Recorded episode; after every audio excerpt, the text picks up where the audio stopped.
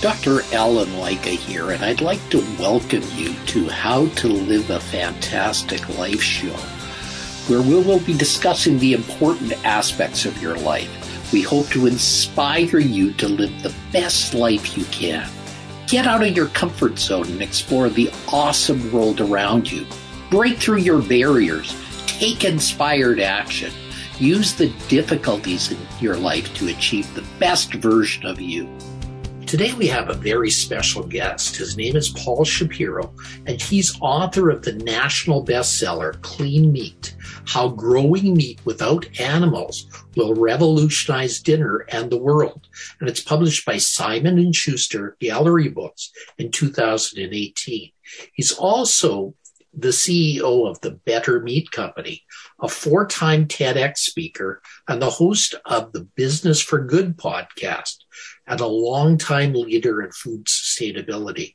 Paul is an authority on food and he's going to tell us about his food. Now, Paul, what's wrong with eating meat like we do now? Allen, it's a pleasure to be on with you. Thanks so much. And I love the question that you're starting us out with because lots of people enjoy eating meat, but there are some downsides. And what we're trying to do at companies like the Better Meat Co. is essentially give people the meat experience that they want without all those downsides. So to answer your question directly, Allen, you know, look, the planet is not getting any bigger. Humanity's footprint on the planet is getting a lot bigger, but the planet itself is not getting any bigger. And one of the primary ways that we leave that footprint is through our food print, principally in the amount of meat that we eat. It just takes a lot of land, a lot of water, a lot of greenhouse gas emissions and more to raise and slaughter all of these billions of animals we're raising for food. And if we could find ways to either just eat fewer animals or eat meat that doesn't have to come from animals, then we could save a lot of land and water and so on. Not to mention the animal welfare concerns that there are as well. So the problem is that even knowing just how much land and water and other resources it takes to produce meat the way that we do it today, meat demand continues to go up, not down. And so the real key is to satisfy humanity's meat tooth, so to speak, without the need to raise and slaughter animals. And that's what we're trying to do is give people their meat and, and uh, let them eat it without the need to uh, do all the harm that we're doing in the process. You know, it sounds like we're trying to have our cake and eat it too. You know, I tried those better than beef burgers when they came out. And frankly, they didn't taste like beef at all. They were quite different than than anything I'd ever tasted. Is that your experience or what are you finding now? My experience is that in the last five years, there has been a real revolution in the product development of these um, animal free meats. And so the type of products that you are referring to are really what's called plant based meat. So that's where you take peas or soybeans and turn them into things that taste like animal. And those products have gotten dramatically more meat like in their experience in the last few years. Um, you have other companies, though, that instead of trying to make plants taste like animals, they're going straight to the animal kingdom and they are using animal cells rather than whole animals. So they're growing the cells of individual animals and making real animal meat without the animal.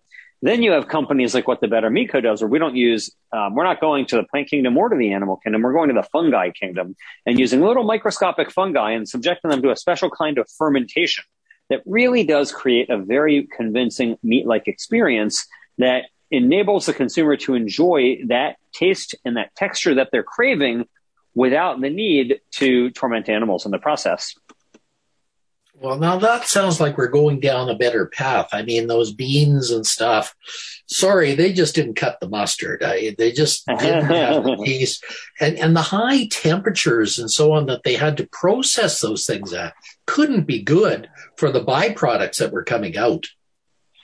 Um, you know, it's interesting you say that, Allen, because you know to get something like a pea to taste like an animal, you do have to subject it to some pretty high temperature in a process that's known as extrusion. Uh, what we at the Better Meat Co do, though, is a type of fermentation that does not involve high temperature. It does not involve much processing at all, actually. Uh, what we can do is take potatoes and feed them to our little microscopic fungi, and they eat it. And just in the same way that a cow eats grass and converts that into steak, our little tiny fungi consume potatoes and they turn it into something that really has a very convincing meat like texture. And so you don't have to process it. Uh, you just have to subject it to fermentation, which is, of course, a age old natural process.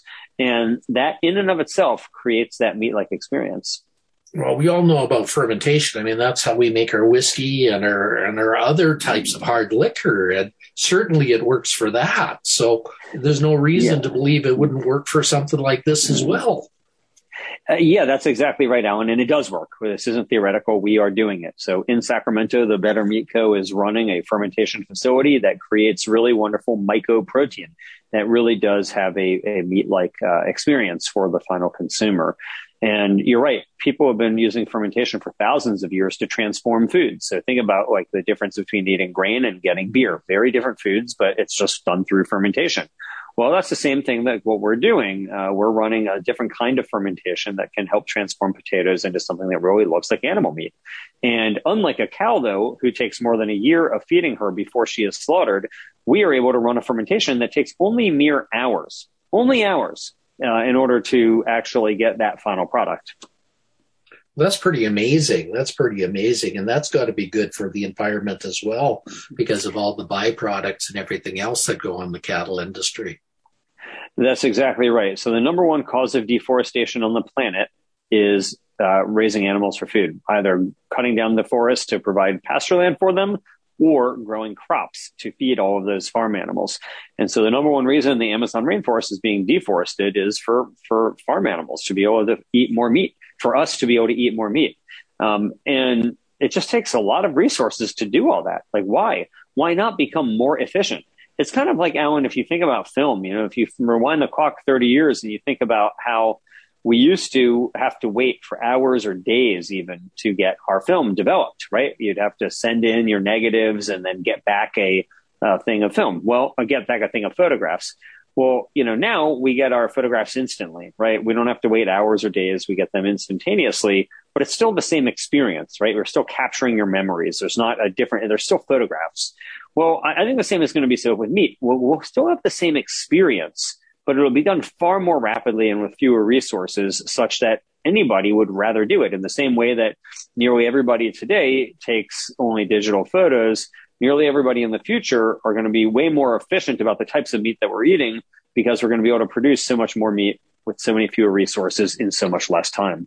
So how how close are you to getting a commercially viable product right now?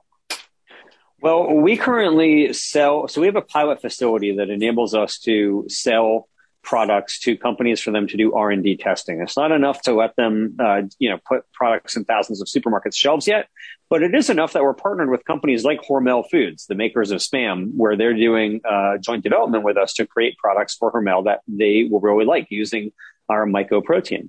And so now the key goal is for us to go from having a pilot plant to having a full scale production plant and then go on from there. So, so, so it's it's in the works, I guess, is the is what you're telling me right now. It's all part of this evolution you're talking about. Yeah, that's exactly right. We need to build a fermenter the size of an office building. It's not sufficient for us to have a pilot scale fermenter where we can produce only thousands of pounds of product. We need to be able to produce millions of pounds of product. And that's what we're going to go for to build a full scale production plant where, you know, we'll be running vast quantities in our fermentation so that we can actually scale up and start making a dent in this problem so that we can reduce humanity's reliance on animals for food. Okay. So that's got to be an expensive process to get that all put together. I mean, I, I live and, and breathe in a province called Alberta where we have something called oil sands where oil is trapped with sand. So they can get the oil out. There's more oil deposits here than Saudi Arabia, but it's a very expensive process to separate the sand from the oil. And that takes a lot of dollars to put those plants together. I think that would be probably true of your plant as well. Well, separating oil from sand is very technologically difficult to do. What we are doing certainly requires capital expenditures to build the fermenter, but it is nowhere near the technical difficulty of separating oil from sand. So we are in a much more enviable position than the people who are looking at the tar sands uh, because we're able to run our fermentation in a way that takes very little money once the plant is built. The operating expenses are nowhere near the operating expenses of other types of technologies. uh, like what like what you're referring to. So in in the end, uh, I, I think we will have a far more scalable and acceptable uh, technology platform than some of the others that you're referring to. Cool. So so this is something that's rather unique. You're growing. You're not actually. You're fermenting you're not growing meat from animal cells like some of the other process. How does your process different from is different from that? Yeah, sure. So uh, I'm I'm very honored, Allen, that you mentioned my book, Clean Meat, because I talk about this in the book. And you know, you can either go to the animal kingdom where you grow real animal meat from cells, where you take a biopsy, like a little sesame seed sized biopsy, let's say from a cow, and you can then uh, take some of the stem cells that are in that tiny little biopsy and grow that into literally thousands of pounds of meat. So that's one way. Another way, though, is to go to not to the animal kingdom, but to the fungi kingdom. And what we're doing is going to take like these little microscopic fungi, little spores that you can't even see with your naked eye. And we put them on top of potatoes in a type of fermentation that enables them to start eating and growing. And their own mass, like their own body, so to speak, is what we end up harvesting hours later. So they eat all of the potatoes and everything else that we feed them. And then they are ready to be harvested. They're at the end of their natural life there and they are ready to be harvested and they get, um, they essentially get dried into a granule that we then sell. So you can then get that granule. And while it isn't actual animal meat, it is the same experience of animal meat. And so just in the same way that, you know, a digital photograph isn't literally a print photograph, but it's the same experience of getting a, to capture your memory, we are going to provide a way to enjoy the experience of meat without the need for animals. So, so can you engineer this process so you can grow chicken and you could grow uh, pork and you can grow turkey and you can grow beef? Uh, not only can we, Allen, we do. So we can make all different types of products steaks, chicken breasts, crab cakes, fish sticks, and more. Interesting. Interesting. So all fish, all meat products can be made by this fermentation process. That's exactly right. Well, that's that's quite phenomenal, and I, am sure the vast majority of people do not know about that, and and do not they haven't even been able to conceive of that because they're still stuck on that better than beef burger that I'm talking about. well, I think that those uh, those burgers have gotten better in recent years, and I think that they do a pretty good job. But we are the next generation here. Uh, we're going instead of using plant protein isolates like pea protein or soy protein, using whole food from the fungi kingdom enables us to create a much more convincing meat experience than what can be done otherwise. And so we're particularly enthusiastic about the power of fermentation to create new categories of food. And if you think about like other types of new foods, you know, imagine, let's say, um, like cheese, you know, before a few thousand years ago, nobody was eating cheese. People had been drinking milk for long before then, but nobody had figured out how to make milk curdle and turn it into cheese. Well, after people did that, then all these new foods get invented. Gouda, Brie, Swiss, uh, you know, cheddar and so on, right? And those are foods that nobody had ever enjoyed before. Nobody had ever craved them. Nobody had ever fantasized about them. Nobody ever thought about these foods. And now they're part of the daily diet of a huge portion of humanity. Well, I, I think through the power of fermentation, we're going to be able to create other types of new categories of food that are just as pleasurable as cheese, if not more so. And so we can create foods that not just mimic the meat experience, but actually improve upon it and have more novel, interesting culinary experiences than what humanity has ever dreamt of before. So, so this is your vision for the future is that uh, what would you see what would happen to all the beef producers or pork producers or big chicken farms that we have now? What would happen to all those? Well, if you go back to the film wars, you can look and see what happened. You know, did all of the film companies go out of business? No. Canon still manufactures digital cameras now. So instead of manufacturing negatives that are made out of gelatin, now they manufacture digital cameras. And the same is so here. You know, there are meat companies that uh, are very resistant to change, and they are probably going to be more like the Kodak because we all know what happened, right? Kodak and Canon were buying supremacy in the uh, in the film market, and Kodak was concerned that digital was going to cannibalize its core business, whereas Canon said we're going to embrace it. And in the end, Kodak went bankrupt, and Canon became the largest manufacturer of digital cameras on the planet. And there are some meat producers who say, "Hey, I want to be Canon. I don't want to be Kodak." And they recognize that the future is going to be a different kind of meat. There are other meat producers that you know say, "Hey, we're going to do it the way we've always done it and keep on slaughtering animals." And I think that those are the companies that will fail. So some will do well some will fail, but innovation continues to be the driving factor in industry, not just in food, but in film and others. You know, it's kind of like if you look at, um, you know, the, the war between Netflix and Blockbuster, you know, what happened is that Blockbuster refused to innovate. They had their head in the sand. And in the end, Netflix won out. And so Blockbuster went under and Netflix now, you know, serves us nearly all the content that you know, people are consuming. So, uh, there will be changes in the economy. Uh, there will be winners and losers, but those who embrace innovation are going to be on the winning side. And innovation means divorcing animals from meat production. It's interesting. Again, I live in a land that has a lot of beef producers and a lot of those other producers that I'm talking about. You know, we the traditional history of the prairies has been large cattle farms. Mm-hmm, mm-hmm. Yeah. And the same thing happened with tobacco. You know, you had areas uh, in the United States, at least, that had been dominated by tobacco production for literally centuries, even going back before the United States when it was a, in, in colonial times, uh, where tobacco had been grown for centuries there. And as people gradually stopped smoking, that land had to be repurposed for other things. And the tobacco growers had to switch and they had to grow other things.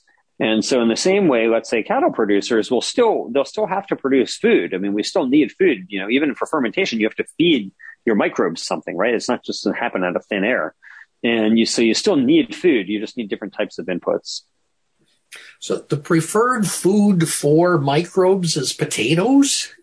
Uh, really anything starchy, Allen. So you could use potatoes, you could use sugar, you could use rice, you can use lots of things. Um, but it just depends, uh, you know. But our, our, microbes are particularly efficient at converting uh, high starch foods into high protein foods. Okay. And what type, what phylum genera are these microbes part of? Uh, uh, that's just to educate some of our educated listeners out there. Sure. So if you think about um, the fungi kingdom, there's a group of fungi that are known as the filamentous fungi. And there are a number of species and a number of genera within the filamentous fungi world that you can utilize and, and, and harness through the power of fermentation to make foods that really have an animal meat like texture. And that's what we specialize in using those filamentous fungi in order to create a meat experience. And how did you stumble on this? Well, I have long been interested in the sustainability problem of animal agriculture, that it just takes so many resources to produce uh, food from animals compared to using plants or fungi.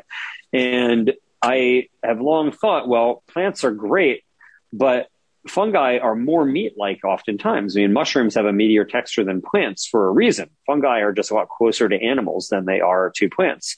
And so if mushrooms are more meat like, but they don't have much protein. Is there a way to use not the mushrooms themselves, but what's called mycelium, which is the root like structure underneath the fungi? And there are a number of companies that have been pioneers in this space. One of them is called Quorn, that's Q U O R N, where they have really shown that you can actually ferment various fungi to make really good products. Now, I don't think their product tastes necessarily like meat, but I do think it's good. And that was an inspiration to me uh, as well. That's cool. So, so how long have you been working in this field for, Paul? Uh, so I started the Better Meat Co. in uh, toward the beginning of 2018, but I had written the book Clean Meat before that, and uh, I had been working as a lobbyist in food sustainability issues uh, since the early 2000s. So it's been about two decades in this field for me, but as an entrepreneur, it's been about three and a half years. Cool, that's interesting. Now, what sort of kickback are you getting from those people that still want to be in that yesterday world of uh, meats and well, chicken and beef and uh, how, what sort of flack do you get on your daily life? well, I, I, do think that there are some folks who want to preserve the status quo, and they'll do things like try to pass laws in various states or even countries to ban these foods from being called meat or burgers, etc. So, you know, they, if you say, "Hey, this is plant-based beef," they don't want you to be able to say that, right? They they won't, they want you to have to call it something other than plant-based beef. Um, I don't really think that anybody's confused by that term, plant-based beef, but uh, that's a debate that is being had uh, throughout legislatures and uh, around the world. Um, so that's one type of uh, blowback that you get on these type of things. But overall, I think most people who aren't partisans on the issue just think it's really cool. You know, most people eat meat not because animals were slaughtered for it, but really in spite of that fact. And in the same way that when you turn on a light switch, you're not sitting there thinking, you know, is this light coming from fossil fuels? Is it coming from renewable energy? Like you just want light, right? You just want an illuminated room. I think many people, when they eat meat, they're not sitting there thinking, "Oh, I'm so glad an animal was slaughtered for this." They are just thinking, "I like the way this tastes." And uh, most people, if you give them a food that tastes good and is cost effective for them, are going to be quite happy to eat it. I, I get you, Paul, and I, I, I understand where you're coming from. As I said, this is new science for me, and I think the listener has to take it all in and listen to it and and feel where they're comfortable with it you know, new science is always a threatening thing because it's it's replacing things that they know, and it's a different world. Yeah, yeah, it is a different world, and it's going to keep on changing. As you know, Allen, the only constant is change, and one of the big changes that we're going to see in the next few decades is a uh, reduced reliance on animals for food. And we we used to rely on animals for labor quite a lot, you know, to transport us and our goods all around. Now we've invented technology that en- enables us to transport ourselves much more efficiently than you know, relying on animals. And we're going to do the same thing with food as well. Now, Paul, here's a personal question for you. How do you have a fantastic life? Uh, I would say the biggest cause of my happiness, Allen, is my uh, family. So I have a wonderful wife and a dog. And if you looked at a pie chart of uh, the sources of happiness in my life, uh, they would be a very massive part of it. So I'm extremely grateful to have them in my life. And uh, I would go so far as to say that it makes it pretty fantastic. Well, thank you, Paul. Here, the audience, uh, I give you Paul Shapiro, author, CEO, TEDx speaker, podcast host, and visionary for the future. If you like the show, please uh, say you liked it and please put some comments down so we can pass this on to future generations. Thank you all for listening. Have a fantastic day. You've been listening to How to Live a Fantastic Life. Did you know that you can get a free copy of Dr. Lycka's book, The Secrets to Living a Fantastic Life? Yep. Just visit 13gpnow.ca and we'll send it right to you. That's the number 13 gpnow.ca. And you'll want to subscribe right here on this page so you don't miss a single episode. We'll see you next week. Have a fantastic day.